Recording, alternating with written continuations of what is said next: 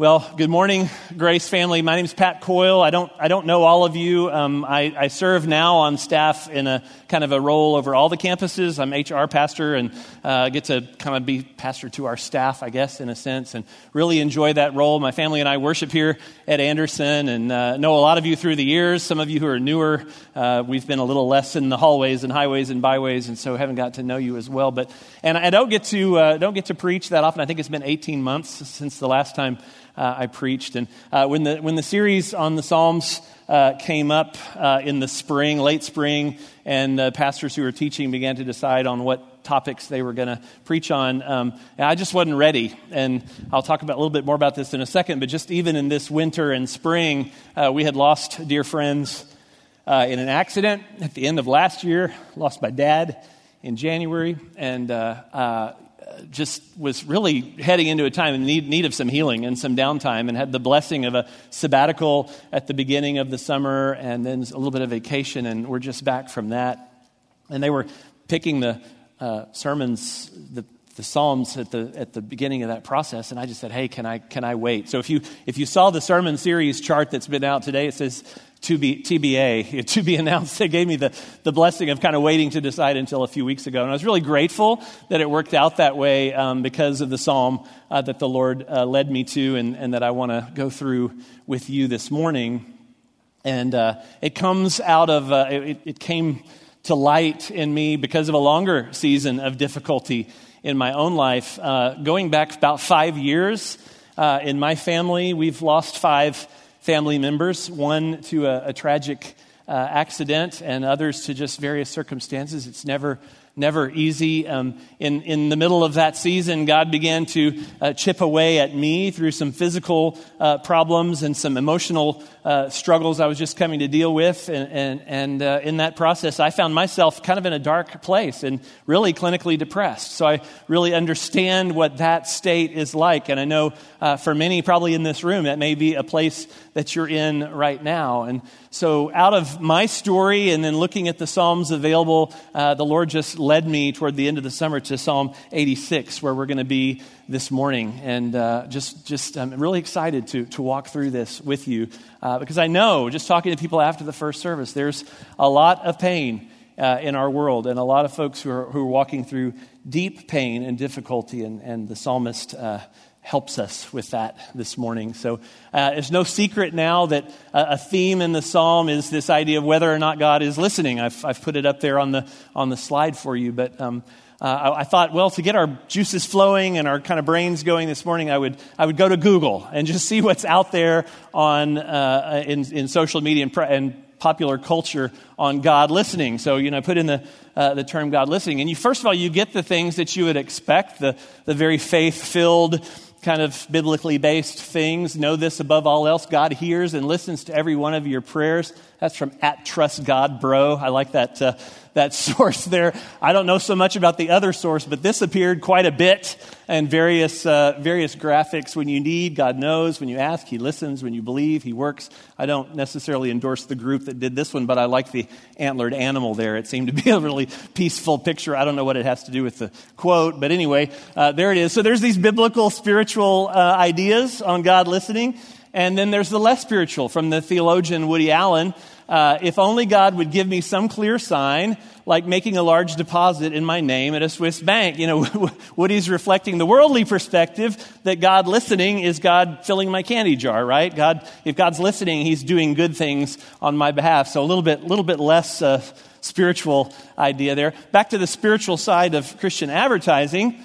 God listens. Okay, we know this from our friends at the KSBJ down in Houston. When they adopted that theme, I, uh, I thought they, they kind of hooked me. They kind of got me like, man, that's arrogant. God, God listens to their radio station. You know, you know, they're really just trying to remind us, right, that God listens, and they've got a great emphasis on prayer. Well, this apparently sparked quite a battle with people who like a different kind of music.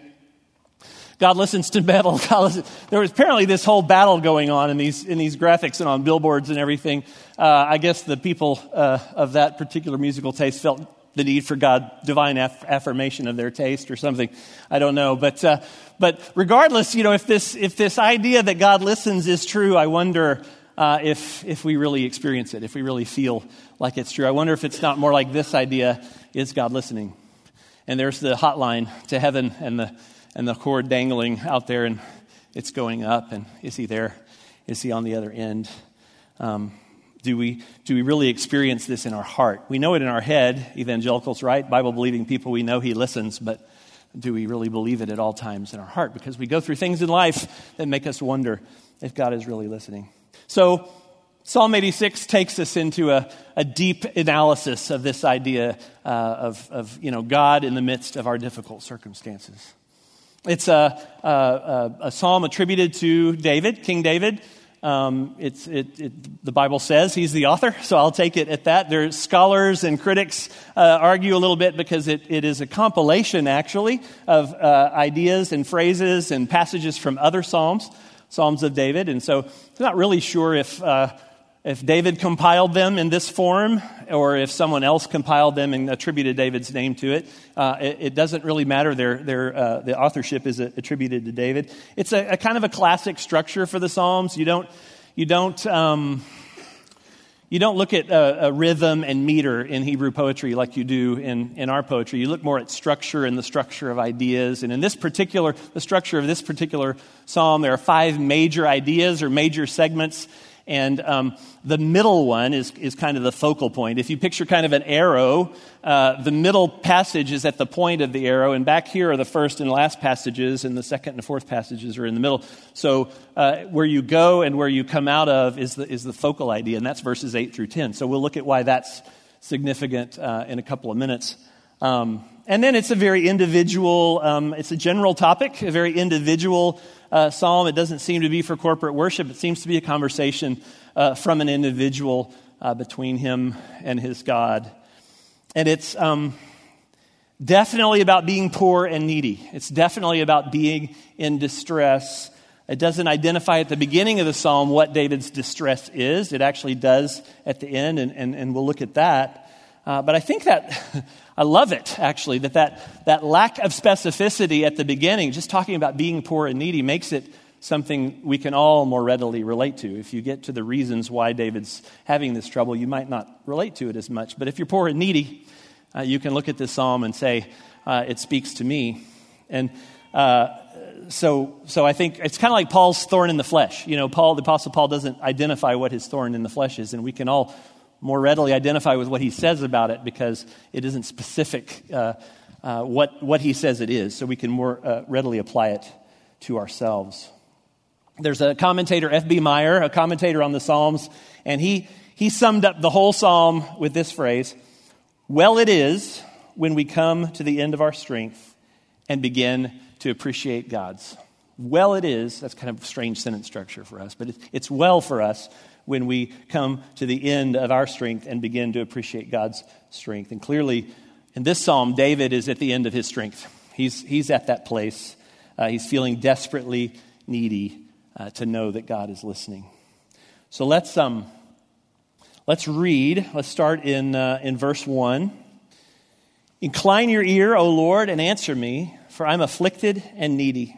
Preserve my soul, for I am a godly man. O you, my God, save your servant who trusts in you. Be gracious to me, O Lord, for to you I cry all day long. Make glad the soul of your servant, for to you, O Lord, I lift up my soul. For you, Lord, are good and ready to forgive and abundant in loving kindness to all who call upon you. I call this, this section uh, uh, a cry from deep need, and David begins to plea to the Lord, to cry out to the Lord. And he bases his pleas on three things as he begins. I think we see that in here. Uh, first, he bases it on his God, the nature of the God that he knows. Now, loving kindness, uh, in, in my translation, the word was loving kindness. Yours might say loyal love. Right at the end of verse 5 there is a key theme, and it's a basis for this psalm throughout. And it harkens back to a really important time in the history of God's people, Israel. Uh, Exodus 34 6. They're consecrating the new stone tablets with the law on them, and they're renewing the Mosaic covenant. And just after uh, God's commanded the people to leave Sinai and go to the land which he swore to his people, uh, we, have, we have this in the midst of that. The Lord passed before him, Moses, and proclaimed the Lord. So God's proclaiming this about himself. Okay, this is God's self declaration. The Lord, the Lord, a God merciful and gracious, slow to anger, and abounding in steadfast love and faithfulness. And the passage goes on on that basis. And this, this self declaration of God about himself is also kind of a national confession for the people of Israel. And so we see it coming again uh, here out of David, David's lips into Psalm 86. We actually see it um, three times. Um, he's presuming on God's self proclaimed trustworthiness. And that, that, uh, that word in there, uh, that loving kindness word, that steadfast love word in the Hebrew is, is a, an ancient word, a beautiful word, hesed. Uh, it's, it's, it's a tough one. It's not loving kindness purely. When we hear loving kindness, I think we kind of think, you know, kind, sweet love. Uh, hesed is, uh, I look for a, a, variety of definitions just to unpack it for you. Loyal, faithful love, loving kindness and mercy, based fully on God's devotion to his own word, his covenant to his people. So it's a, it is a loyal love. It's a, it's a tenacious love. It's a, it's a faithful love. And that aligns with the idea of grace. Be gracious to me that David expresses in, in verse 3 and, and it's, it's, it's, it's a look at who God is and his, his self proclamation about himself, his faithfulness, his faithful love toward us. And on the basis of that, that national confession and that self disclosure of God, David presumes to ask for and expect the presence and the attention and the provision and the protection, etc., that we're going to see in the rest of this psalm as it unfolds. And there's a second thing that David presumes upon. It says he presumes on his godliness, not God's godliness, but his own, for I am a godly man, it says in verse 2. And when you read that, I don't know if you kind of tripped on it when I read it a minute ago. Uh, if you define, well, when you read it, how did you define godly? When you hear the word godly, when you heard the word godly in that context, and you know it's David writing it, I think a lot of us kind of go to the superhero, the biblical superhero. Yeah, of course David could say that. He was, he slew Goliath. He's, you know, he's, he's King David. And if we do that, we kind of got a problem because if God preserves only the godly in that sense, in that biblical superhero, uh, that, that, that Bible hero sense, um, then this can't apply to me. I'm not, a, I'm not a biblical superhero, and so we can begin to check out, you know, even as the, as the psalm has begun. But thankfully, we know David's whole story. We know his sins and his struggles uh, we know his, his presumption on God's grace and not performance. It's even in this psalm. And, and so maybe uh, a better understanding. I mean, certainly there is the idea that if we uh, walk obediently, uh, if we walk in a godly way, we are more under the blessings, the receipt of the blessings of God in our lives. That's a promise of His Word. But we can't, we can't all count ourselves biblical superheroes. And so maybe, maybe a better rendering for us in this moment would be preserve my soul, for I am yours. In, in, in, in you, I'm godly. Uh, that's, that's true of David. He was one of God's chosen people. He was a man after God's own heart. In our modern context, that can be true of us as well. Uh, because of what Christ did. The songs we sang about the work of Christ on the cross a few moments ago. For those of y'all to whom that's a new concept, I'll just briefly say, you know, we, we believe and we teach that God's word says that God desires to be in relationship with us. He desires to be there for us in our moments of distress. But we've got a problem in our humanity because we're sinful, because we're imperfect, and God is perfect. And the imperfect can't have relationship with what is perfect. And we can't be good enough to make up for that. And so God, in His grace, uh, reached down through his son Jesus, who came and lived that perfect life and died on the cross and rose again, so that by faith in him we could receive the forgiveness of our sins and have that opportunity opened up for us to have our relationship with our Creator restored so that we can know him in relationship. And it can be true of us, as God's word says, that we're adopted, that we're his children, that we're his people. In a very similar way to that the children of Israel were his people. So when we're God's, when we're in his, his, his favor, his care of us, his love for us, his provision for us, his assistance in trial aren't based on our performance, but they're based on the nature of his character, the nature of his love, that loyal love to his children, that loyal love to his people. And so it goes right back to the first point is that trust in God. And then the third thing that David bases this on is his own trust.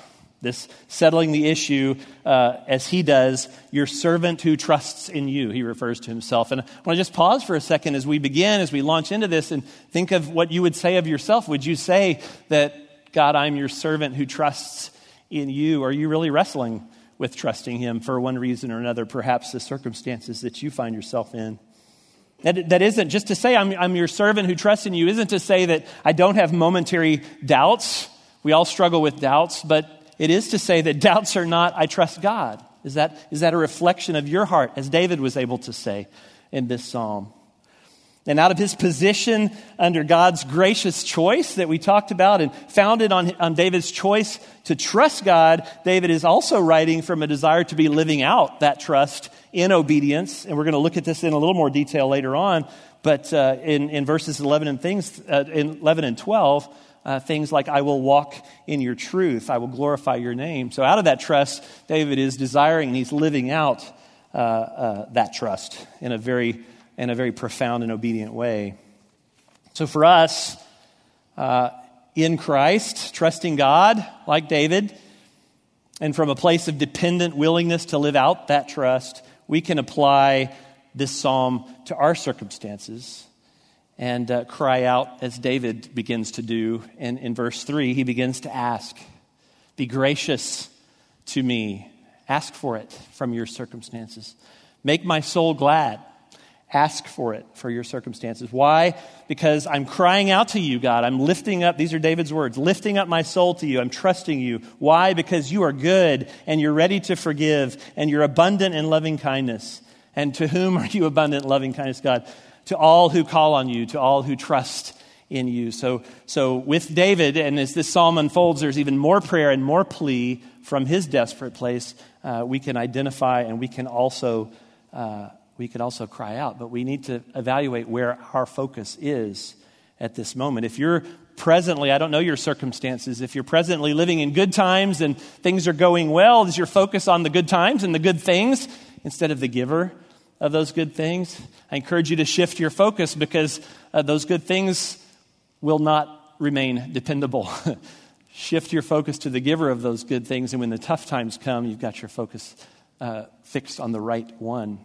And if your, time, if your times right now are difficult, or if you're identifying with that poor and needy status that David is identifying with, are you focused on the problems and the causes and the circumstances? Have you seen the problems can seem to continue and go on and on without end? Or is your focus on the dependable, steadfast lover of your soul, as David uh, describes here? David enables us to shift our focus, and, and the, the passage we're going to go into now uh, in verse 6, let's go there and read. Give ear, O Lord, to my prayer, and give heed to the voice of my supplications. In the day of my trouble, I shall call on you for you will answer me. There is no one like you among the gods, O Lord, nor are there any other works like yours. All nations whom you have made shall come and worship before you, O Lord, and they shall glorify your name. For you are great, and you do wondrous deeds. You alone are God. We see in the first part of that, so we read 6 through 10. In 6 and 7, we see a God who answers. God listens, uh, but are you trusting Him only with your, with your focus this morning? David continues the plea, the, the prayer in this give ear, O Lord, give heed, pay attention.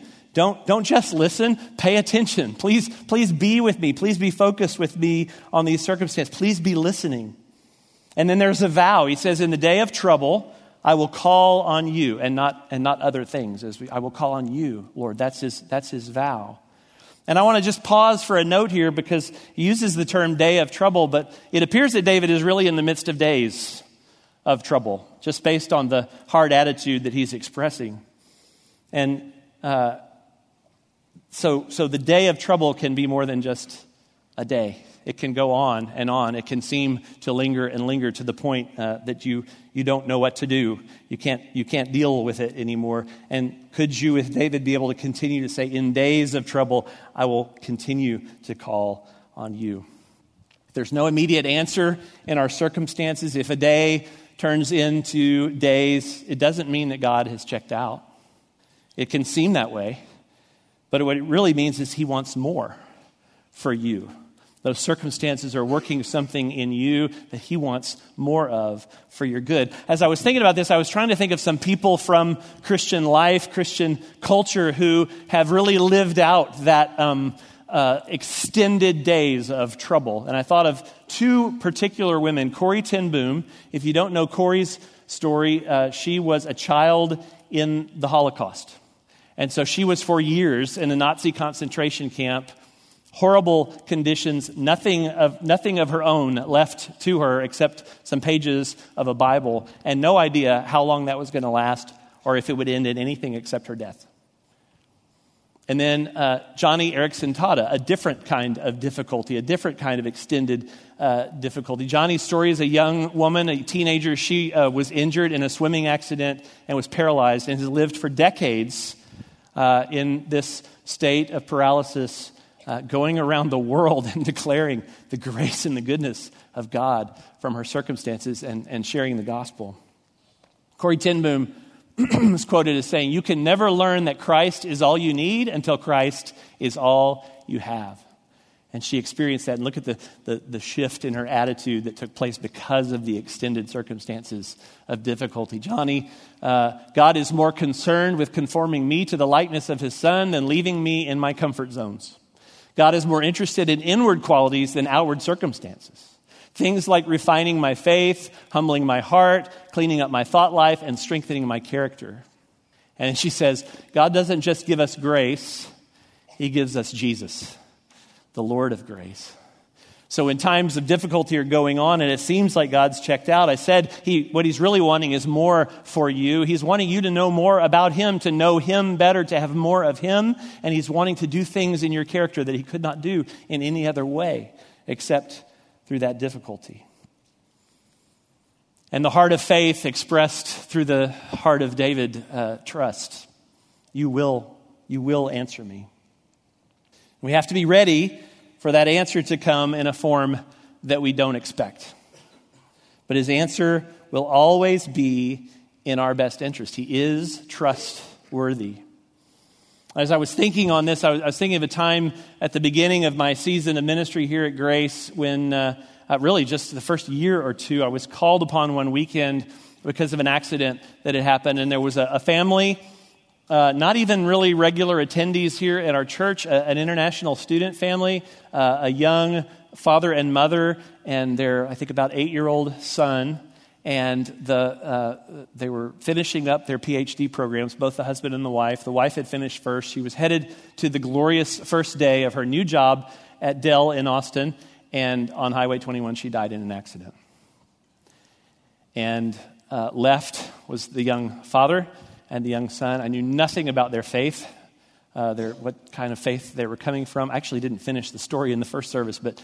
Um, and, and, then, so I was preparing to, to speak at a funeral for a father and son I didn't know very well, except the few moments I'd had with them, and a congregation of people that I didn't know anything about. And I was crying out, Lord, what, what do you say in this context? And I looked at the little folio that the funeral home had provided, and it had uh, Psalm 23 on the back of it. I just began to meditate on Psalm 23, a very familiar psalm to all of us, right? We could probably recite it in our sleep or something like that, but just felt God uh, affirming a, a, a, fresh take on it that um, this great shepherd and all of his provision, it isn't talking about great circumstances, right? The valley of the shadow of death and the presence of my enemies, but uh, this great uh, this great shepherd is a provider and he's faithful through any of those circumstances. And it struck me uh, the theme of the message that day was I don't know how to explain what has happened, but if you will trust God, He will show Himself trustworthy. That's really all we can take. We don't see his, his, his affirmation or his answer in the moment,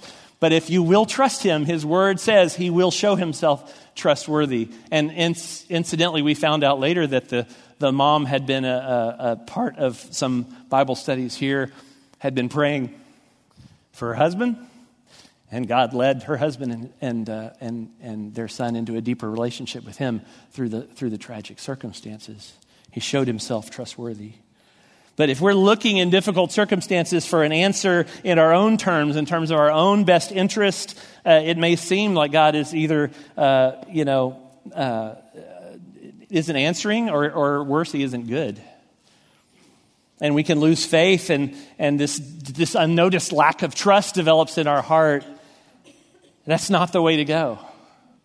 With David, the way to go is to trust, is simply cling to trust and to trust in this one who, who is so, so magnificent and so unequaled. And so verses 8 through 10 go into this praise of God, this doxology. It's a doxology with a bunch of missiology mixed into it. And you go, what in the world is this in the middle of this psalm on suffering? Well, it's, it's, it's crucial because trust is most beautifully built on the foundation of God's sovereignty. If God isn't sovereign, he is not trustworthy. If he is sovereign, he is entirely trustworthy. If we truly know and believe he's sovereign, then we can trust. We trust. The, the passage there in, in, in verse 8 harkens back to another moment in Israel's history, uh, Exodus 15. This is after the parting of the Red Sea, and the people get through safely, and the Egyptians come in, and the waters crash upon them, and uh, the people are free once and for all. They're on the other side of the Red Sea, and they're free from their bondage in Egypt. And a, a, a song uh, uh, breaks forth, and verse 8. Uh, the song breaks forth and it asks a question, and verse 8 is the answer to that question. In Exodus 15, Who is like you among the gods, O Lord? Who is like you? Majestic in holiness, awesome in praises, working wonders. You stretched out your right hand, and the earth swallowed them. In your loving kindness, you have led the people whom you have redeemed. And, and our verse 8 answers that question Who is like you among the gods, O Lord? There is none like you, O God, uh, among all the gods. There is none like you. So God's work on behalf of his people is great, but his work on behalf of all people is even more ultimate. And that, again, is why this particular choice of words is in this passage. Biblically, this idea that the God who answers is passionate about all na- nations is, is perhaps the greatest expression and truth about God's sovereignty and his commitment to everyone, his commitment to all people. It's a theme, his commitment to all people is a theme that sings through Scripture from Genesis to Revelation. We see it uh, here now, when you look at the passages we just looked at, you look at the passage in Exodus um, 34, it's that about his choice of one people, and the passage in Exodus 15, it's about smashing the Egyptians. It doesn't seem very much like God's heart through Israel is for all people. But if you look at the foundation of God's relationship with his people, and you go back to Genesis 12, when Abraham is called by God, uh, you see this. I will make you a great nation. I will bless you and make your name great, and so you shall be a, you shall be a blessing. And I will bless those who curse, who bless you, and the one who curses you, I will curse. And in you, all the families of the earth will be blessed. So there's an idea in God's, even in God's choosing of his people Israel, is his desire to bless all nations. And we're ultimately, uh, uh, we, we Gentiles in the room are ultimately recipients of that blessing. When God demonstrates his sovereign intent to fulfill that, the blessing of all nations, he's making a statement of supreme sovereignty, and that supremely sovereign God is to be trusted. So, this verses 8 through 10 isn't just a parenthetical thought, a, a, kind of a, you know, David lost himself in praise for just a moment. It's, it's a structural focal center of this psalm, of this idea of what we do when we're hurting. We focus on this magnificent uh, sovereign God. And we're going to look at it again in just a bit when we wrap up. So, as he continues, then, we see in uh, coming out of that praise, we see the development of the idea of what is going on in David's heart uh, that is uh, that heart of such great trust. In what kind of a, a heart soil is trust most vibrantly cultivated? What, what, what, what is there? What's going on? And we see in this passage, and we don't have a lot of time to go into detail, but we see uh, in David's words his, his teachability, his willingness to learn, his truth walking, his focus on the truth. His, as Jesus prayed for us, sanctify them in the truth. Your word is truth. He's, he's a truth walker. He walks out truth. He's single hearted. He asks for God to singularize, to unite his heart, not let him be scattered on many things, but singularly focused on God's things fear of the Lord's name, gratitude, a priority on glory. And in verse 12, he says, with all my heart, he's wholehearted in all of these things. And why? Why is David there? Why has he gotten to this place? Because again, of who God is, verse 13. And there's a repeat of that passage from Exodus 34 about God's great, loyal, faithful love. Great and loving kindness, my deliverer. And verse 7, you will answer me. there's something going on here. God's faithfulness to us cultivates trust. We see it in the heart of David, we see it in our own lives. And trust in us engages us in appreciation and identification and receipt of God's faithfulness. So his faithfulness cultivates trust, and when we live on that trust, it reconnects us to us to, to his faithfulness. And there's this beautiful multiplying cycle that we can enjoy, even in the midst of ongoing trial. Because we see who God is and we see what he's doing. And from my own story that that I shared with you in, in, in places even of, of, of, clinical depression, just a day by day by day, focusing on and clinging to his trust was sometimes all I could do. And many of you have been there. But when we do that, God begins to show up and he begins to work and, and carry out that work in our lives that he's desiring to do. And notice these disciplines, these lifestyle things. Where's the focus? Again, the focus is on God, not on me. I'm stuck, focused on me and my circumstances, I'm headed downward. The spiral gets worse, and there's, there's a bottom somewhere, and sometimes we have to get to that bottom to look up again. But if my focus is on God and His perfections, then I'm headed up. So, uh, as David wraps up, we get to understand what his real problem was. So, look at verse 14. oh God, Arrogant men have risen up against me, and a band of violent men have sought my life, and they have not set you before them. But you, O Lord, are a God merciful and gracious, slow to anger, and abundant in loving kindness and truth. There's those words again. Turn to me and be gracious to me. O grant strength, your strength to your servant. Save the son of your handmaid. Show me a sign for good, that those who hate me may see it and be ashamed, because you, O Lord, have helped me and comforted me. David's uh, particular troubles. By the way, I, I, this, this section I just I called it toward trusty living because I didn't really have a better word for that. But how do we how do we develop trustiness in our in our life uh, in our lives?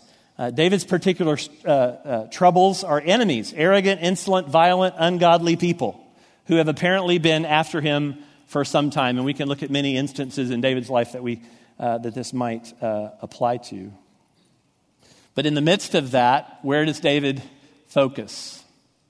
He has his eyes on the solver of the problems, not the problems. Even in this passage where he begins to reveal what the problem is, he's got his eye back on God. And there's a, there's a, a, a, pattern that we see, a formula, if you will, for trusty living out of David's example here, out of his words. And the first thing, the first piece in that formula is praise. He praises God out of those circumstances. He shifts his focus uh, to the very best of God's attributes. That, again, that passage of self proclamation of God's praise. Now, it's tough to praise in difficult circumstances. If you've been there, and sometimes you think, well, gosh, my, if I'm just willing myself to praise, I'm not really praising. And I, again, I go back to, um, to Joni Eareckson um, talking about this. She says, like supernatural effervescence, praise will sometimes bubble up from the joy of simply knowing Christ. But praise can also be a supernatural determination, a decisive action. Praise like that is quiet resolve, fixed devotion, uh, strength of spirit. Don't, don't be down on yourself if all you can do in a difficult time in your life is just manage to praise even though you don't necessarily feel it. That kind of praise is strength building. It, it builds resolve, it builds strength of character in us. Second thing that David is doing is he's praying. We've seen it throughout the psalm and we see it again here. Turn to me. He's honest, he's specific, he's raw. Turn to me. Come here. Be gracious to me. All that you are, God, be that to me in this circumstance. Grant strength. Grant me your strength. Give me what I need exactly for this thing that I'm going, going through. Save me. Uh, save the son of your handmaid is a reference to slavery. Uh, he, the king of Israel is referring to himself as a slave. He's, he's uh, humble, he's lowly uh, before God. in this circumstance. Praying in difficult circumstances is difficult to do. You can cry out and bring God your problems, but uh, for, for Jeannie and me in particular, in some of the seasons we've been walking through, there's an author named uh, Ruth Myers uh, who has written um, uh, the 31 Days books.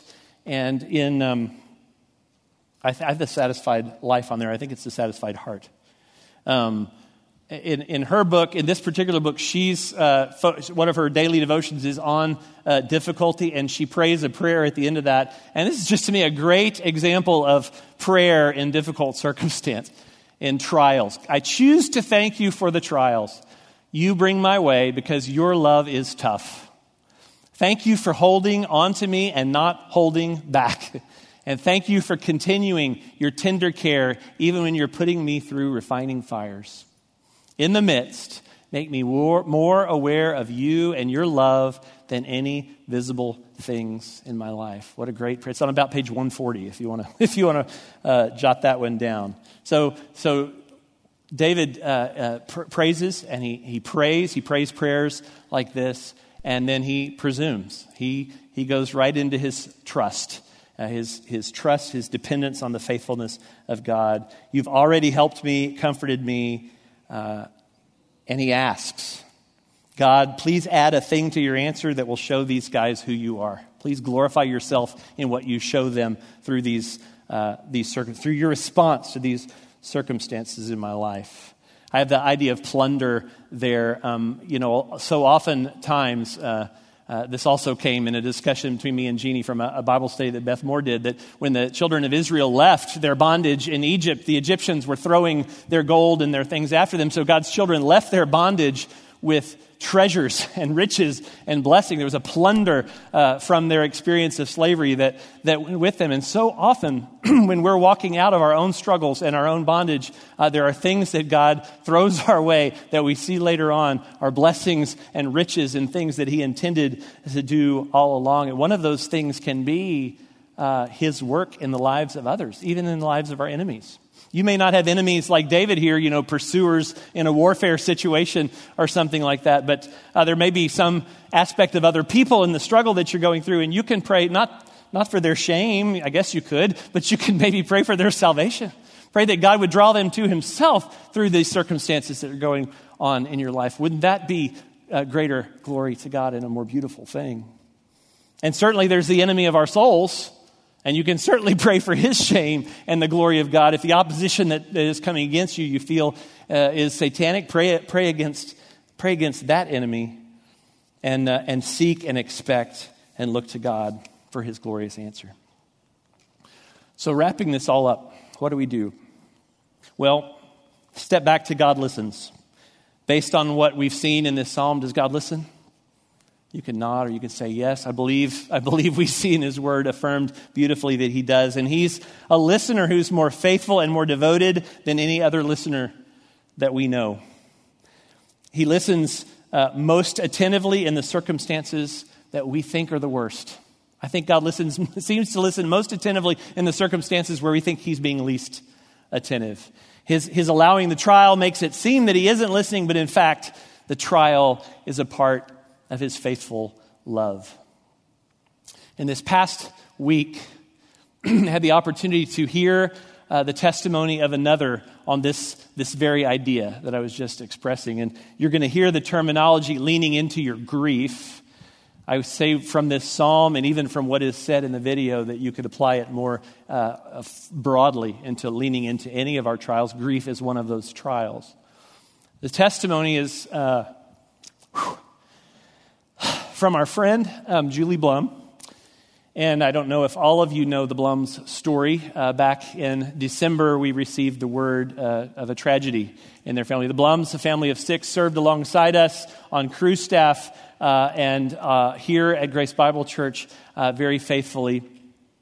And then they followed the Lord's call to Alaska and they've been serving there for a number of years. And this past December, uh, Julie and their oldest two boys was in uh, uh, Anchorage, uh, not, not where they live, uh, and uh, Scott and Zach and Caitlin, the two youngest, were in their hometown. And the only way from their hometown to Anchorage is by flight, and the plane crashed. Julie can speak to these kinds of difficult circumstances in a way that uh, so many of us can't understand. And this past week, she was in Colorado Springs, uh, Fort Collins, sorry, uh, at the National Conference uh, for Cru, and she was interviewed in front of the National Cru staff, and I just wanted you to hear a portion of that testimony. Can you tell us about the importance of us leaning in to our grief?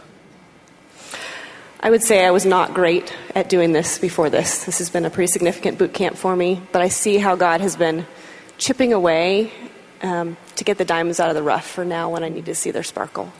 And um, I think as a human being, if we don't know what to do with pain, the only sane thing to do is to avoid it, right? Yeah. Push it away, seek comfort. And I think that was kind of the mode I'd been in. And as I walked into this, I thought, well, in the deep places of pain, there's just darkness. Mm-hmm. There's maybe even God showing me my sin or other dark things. And I tell you what, in those deep places are treasure troves I was missing out on of who He is, of His Word and how rich it is, of relationships in deeper places. And I have been in awe of how um, how rich that is. And I think everybody's got pain. It's a common language. It doesn't matter if it's death, if it's disappointment, uh, and everywhere in between. But we have to start taking our pain to Jesus. Mm. We have to start with the, instead of that shouldn't have bothered me, the I'm going to bring that into the light and present it to him and yes. see it. Then he can redeem and transform the enemy wants it in the dark. It's exactly Always. where he loves to have things. Yeah. And so there it isolates and it steals and kills and destroys as he's so darn good at. Mm-hmm. But in those places of seeing it, I just have seen God bring beauty from ashes, even in small ways and in big ones. And isn't that the gospel? Isn't that ultimately the cross and the resurrection? And so, from that place to connect with a lost world, even when we're still in our ashes, we still have hope. We don't know how the story turns out. I don't know how the story turns out. But I do know that He is big enough. And I am in awe that pain doesn't negate joy. Mm. I feel like pain is that oxygen in your scuba tank that gets you down to the depths. And it's also the oxygen that gets you to the heights where you couldn't go before because you couldn't breathe. Mm. And He does that. And I don't get it. But his kingdom's upside down. It's always been that way. I just get to know it a little bit more, yeah. and I feel really honored. That is powerful. I feel honored, she said.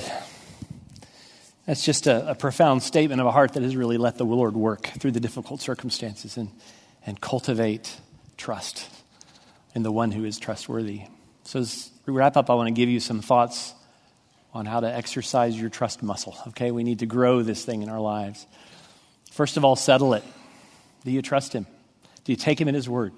Do you believe He's who He says? Have you put your faith in Christ, as we talked about the very beginning point of all of this? And then in that walk of faith in Christ, do you believe Him? Do you, do you trust God? Are you going to trust Him through any circumstances? And out of that, pray. If you're in a good place, pray for the development of your trust. If you're in a tough place, pray like David. Pray, pray honestly, expectantly. Uh, uh, uh, raw, honest, but pray. Ask God for what you need. And then I want you to look in your present need, particularly if you're in a difficult place right now. This a, a challenge out of joy from my own experience Find a step of trust in your present need. Find some something you can do concrete every day. It could be as simple as a particular prayer, like that prayer uh, from Ruth Myers that I read a moment ago, or uh, a prayer from Scripture, or a Scripture that maybe just twice a day for 10 minutes, morning and evening, you'll, you'll pray. And, and even if at the moment you're not believing it, you're going to pray it. In my trust, you're going to, you're going to claim it and keep praying it. Some, you'll, you'll, you'll know what God's calling you to if you're in that place. Some some step of trust from your present need. And then I want to encourage you to go beyond that, even if you're in the most difficult place that you can imagine. But because of that focal passage in the middle of the psalm, I want to challenge you to also consider a step of trust that reaches way beyond your concept of what you think you can accomplish right now. I know what it's like to be in a place where I, I, can't do that. God, I can't even fathom getting out of bed this morning or whatever. But uh, I challenge you to think about a step, and I challenge you to think cross culturally. I challenge you to think globally because of that aspect of God's heart for the nations. Here's three things meet and pray for a missionary. We have a lot of missionaries that we support. You can get to know one of them personally through the miracle of email or social media. And Mark and Luann Dotzer are here. They're going to be right down there at the end of the service. They lead our care team. And uh, if you want to do that, just see them and they'll get your contact information. They'll get you in touch with one of our missionaries. Begin to pray for someone else's work to the nations. Coming up at the end of August is our big give a, a, a, massive, massive demonstration of God's grace to the international students who'll be coming in to Texas A&M. For a Saturday morning, you can help us out over there. There's stuff all over the website on how to do it. And meet an international student, meet somebody from another culture, find out about them, find out about their faith, and talk to them about yours, and just share life with them and begin to take a step across a cultural barrier. Or we have lots of opportunities to go on a short term mission trip and challenge you to think about that. And from a difficult place, that could seem like an overwhelming thing to do. But we had scheduled, we're going to end a little bit differently this morning. We had scheduled anyway a report on our El Salvador mission trip, folks from Anderson campus who went to El Salvador a few weeks ago. Uh, and uh, uh, Dave Poling and Liz Hollingsworth are here to share a little bit about their experience and to give you an update on that trip. I'm going to invite them just as you listen to them, just think about what God might be inspiring in your heart. Hang with us for just a couple of more minutes here, y'all. Come on. Howdy.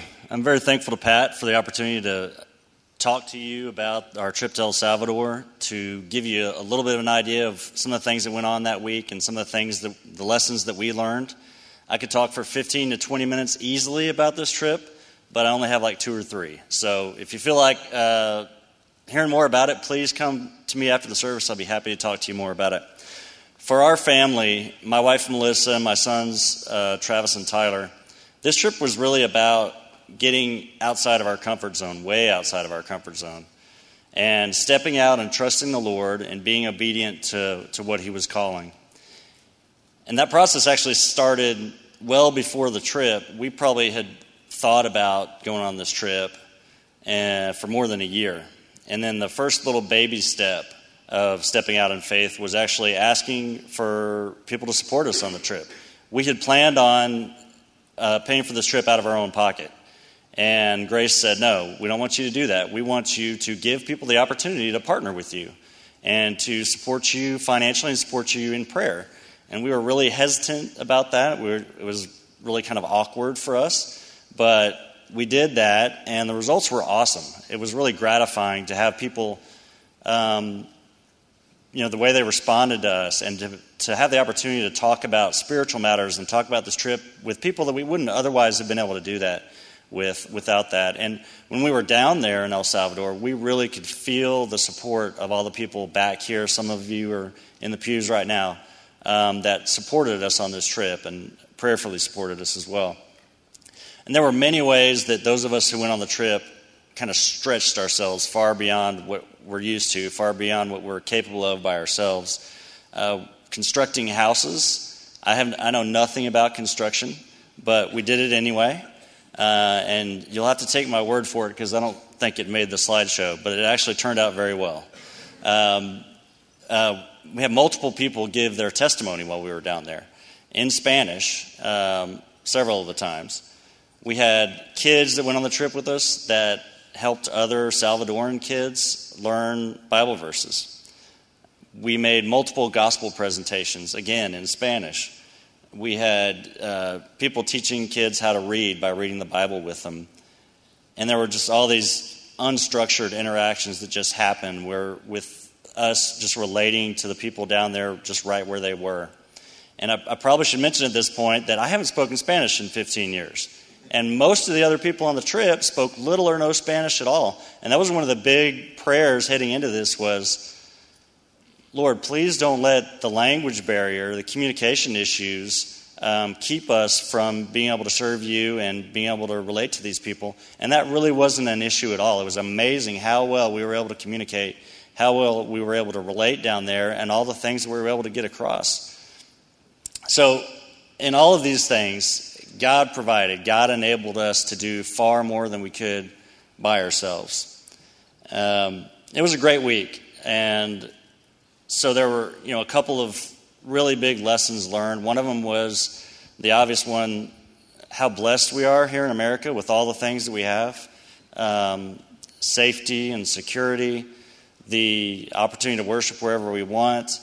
uh, all of the material blessings we have, flush toilets, you know, all these things that we take for granted. Um, the bigger lesson, the one that I hope really sticks with us, is what it actually looks like to be obedient to what God's calling you to do.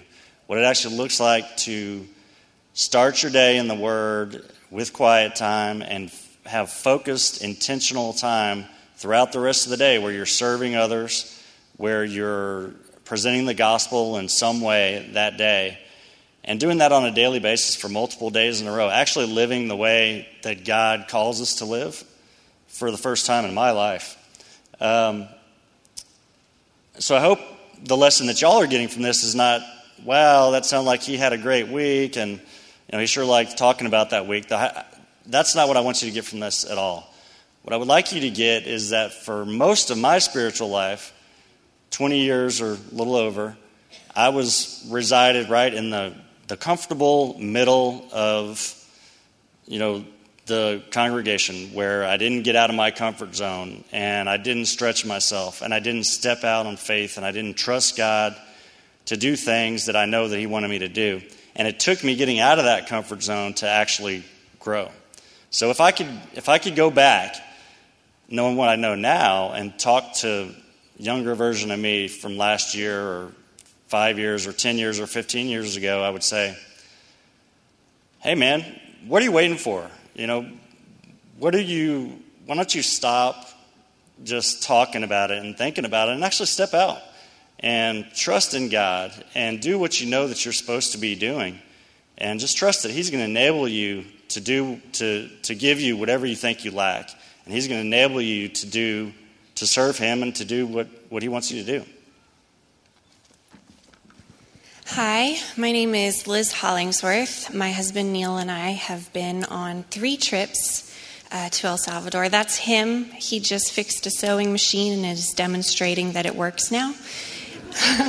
he fixed three or four sewing machines on this trip, and that was his first time fixing a sewing machine. So he grew in his knowledge of sewing machines on this trip.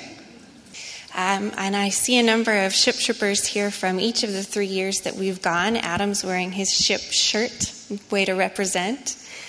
Good to see you all here. Um, I could talk about El Salvador for probably 30 minutes, but I'm going to read from my paper so that I behave myself. And we're not here for another hour because I get really excited.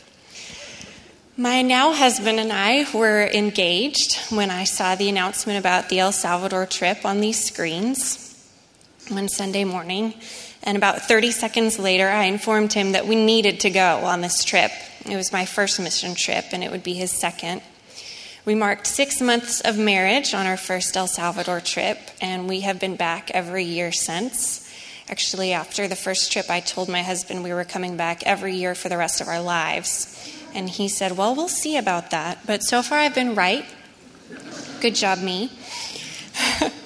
As grad students and newlyweds, the expense of going on this trip has been daunting every year. And every year, God has provided us with the means to go on this trip. As we were preparing for our first trip, we were meeting with some of the ship staffers. And Carrie Beck, um, who serves with SHIP a lot, and, is, and comes to grace told us about the teen girls bible study that they have and the need for women on the trip to share their testimonies at this bible study. And i started feeling a tug at my heart. Carrie then went on to say that stories that are particularly personal and even painful are especially impactful. So that tug turned into a yank. God was challenging me to share my testimony. I was 27 years old and I had never done so before.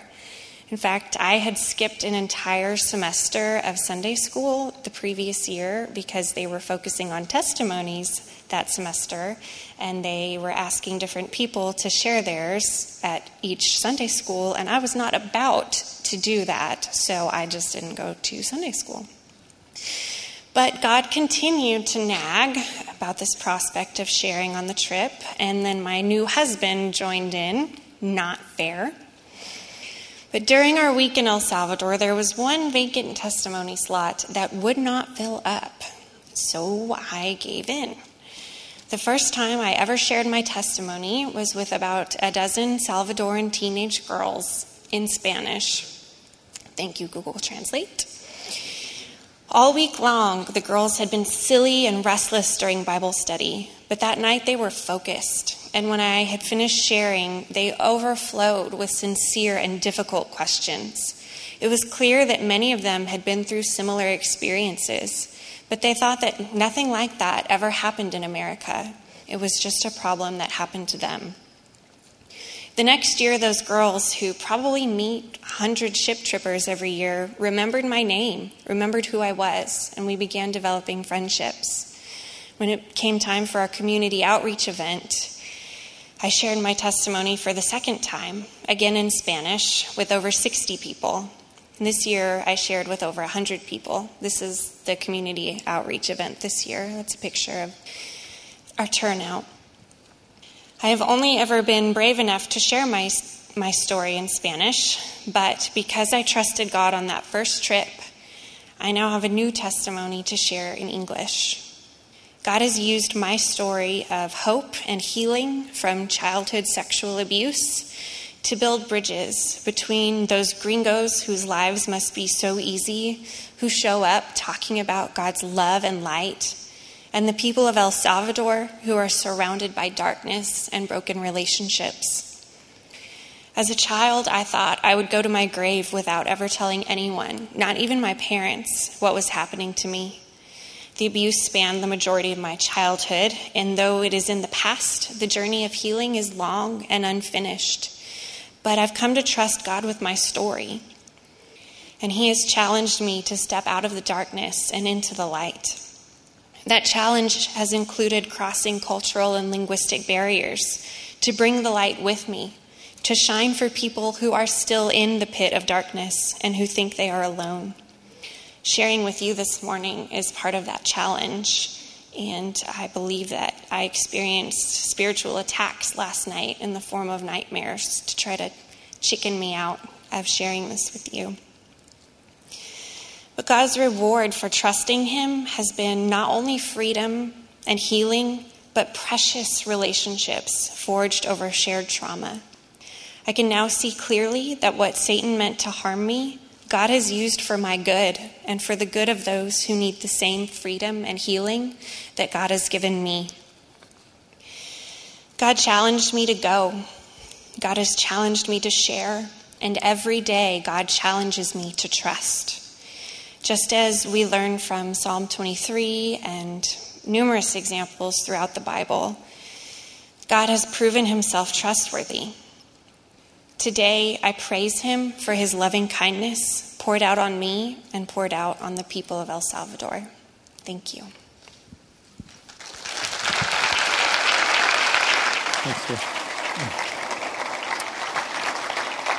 So, out of a place of, uh, of pain and difficulty, a step of faith, and God bringing glory to Himself and bringing healing in our lives. It's a great example of what David spoke to us this morning. Would you pray with me?